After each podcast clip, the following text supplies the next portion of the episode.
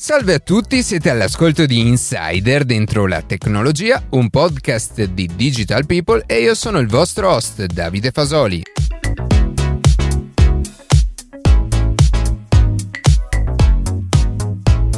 Nella quarta e ultima puntata dell'edizione estiva, Matteo Gallo, autore del podcast, parlerà di spazio e di come da luglio 2021 è diventato ufficialmente una nuova meta turistica.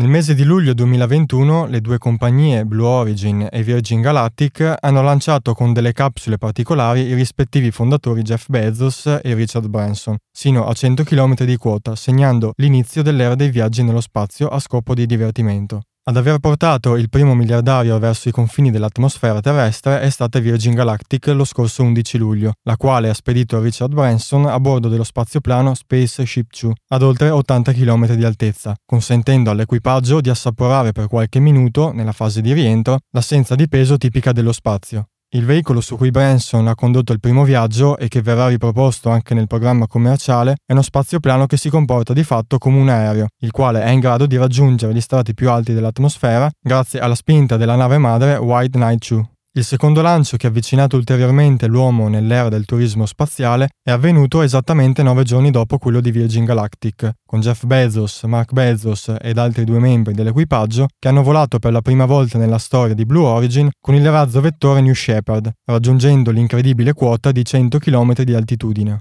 È bene sottolineare tuttavia che, sebbene utilizzino sistemi di lancio completamente differenti, Virgin Galactic e Blue Origin non offrono la possibilità di compiere viaggi orbitali, cioè con la possibilità di compiere almeno un giro intorno alla Terra, bensì dei tragitti che percorrono una sorta di grande parabola i cui estremi vengono definiti dal punto di lancio e quello di rientro. In merito ai prezzi, a definire con più precisione il proprio programma commerciale è stata al momento Virgin Galactic, che ha stabilito un costo di 250.000 dollari a persona per poter volare a bordo dello spazioplano Spaceship 2 in un viaggio suborbitale, anche se, secondo alcune voci, il prezzo che ufficializzerà Blue Origin non dovrebbe discostarsi di molto da quello dell'azienda di Branson. Il futuro dei viaggi nello spazio a scopo turistico è ancora molto incerto. A dettare legge nel mercato sicuramente vi saranno le compagnie di Richard Branson e di Jeff Bezos, che pianificano ormai da oltre un decennio di viaggiare nello spazio con persone diverse da astronauti a bordo dei propri veicoli. A breve, intorno al 15 settembre, dovrebbe partire anche la prima missione commerciale di SpaceX, che spedirà a bordo della capsula Crew Dragon Resilience quattro cittadini nell'orbita terrestre bassa per ben quattro giorni.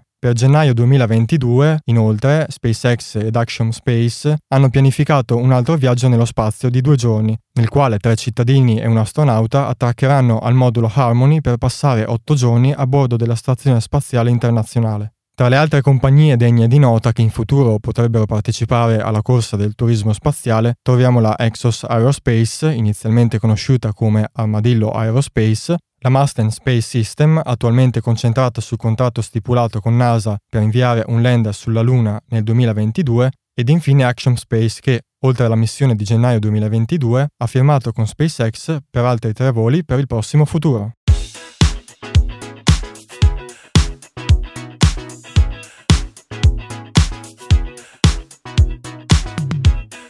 E così si conclude questa puntata di Insider dentro la tecnologia. Io ringrazio come sempre la redazione e in special modo Matteo Gallo e Luca Martinelli che ogni sabato mattina ci permettono di pubblicare un nuovo episodio. Per qualsiasi tipo di domanda o suggerimento scriveteci a redazione chioccioladentrolatecnologia.it, seguiteci su Instagram a chiocciola dentro la tecnologia dove durante la settimana pubblichiamo notizie e approfondimenti. In qualsiasi caso nella descrizione della puntata troverete tutti i nostri social. Se trovate interessante il podcast condividetelo che per noi è un ottimo modo per crescere e non dimenticate di farci pubblicità. Noi ci sentiamo la settimana prossima.